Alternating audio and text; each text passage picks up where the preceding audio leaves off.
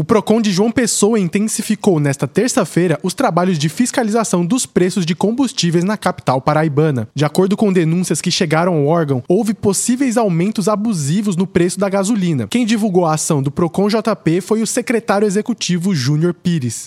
De ontem para hoje nós recebemos algumas denúncias né, de possíveis abusos com relação a aumentos abusivos e nós de imediato, sob a orientação do prefeito, do secretário, demandamos todas as nossas equipes de fiscalização e pesquisa para as ruas.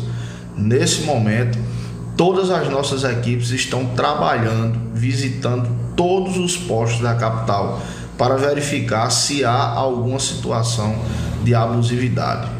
A expectativa na semana passada era de aumento no preço do combustível em todo o país. Contudo, o presidente Luiz Inácio Lula da Silva resolveu manter a isenção do PIS/COFINS por 60 dias. Ele não queria prorrogar o benefício, mas voltou atrás por conta da repercussão negativa que seria um aumento na gasolina logo no início do seu mandato. Por conta disso, Júnior Pires reforçou que não há motivos para aumentos abusivos na comercialização de combustíveis. Apesar do entendimento do Procon JP na variação dos preços pela cidade, o secretário exalta que o preço preço tem que estar dentro do padrão. Irá autuar rigorosamente quem não praticar. Leonardo Abrams na hora H, o dia todo em uma hora.